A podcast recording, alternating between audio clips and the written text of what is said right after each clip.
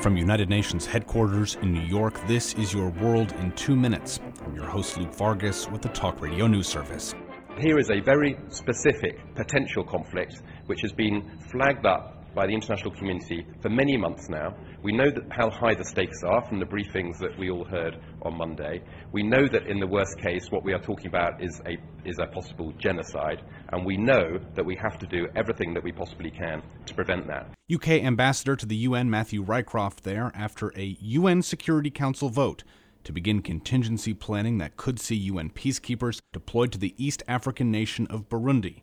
The landlocked country has been caught in a cycle of intensifying political violence since April after President Pierre Nkurunziza decided to run for an unconstitutional third term in office, sparking intercommunal violence and a failed coup attempt.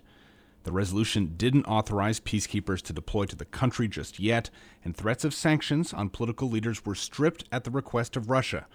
But the resolution does ask Secretary General Ban Ki moon to draft plans that could see UN peacekeepers redeployed from neighboring countries.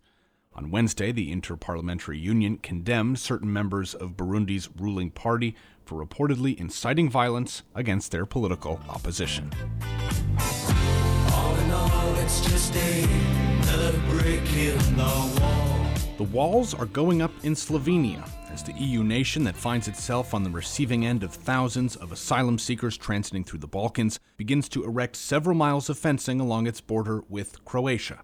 The decision marks a further step away from EU goals of open borders, but the Slovenian government, for its part, says the fence will be temporary and is only intended as a means of crowd control to make sure asylum seekers pass through official border crossings and stay off the highways. For more global news headlines, visit talkradio.news.com.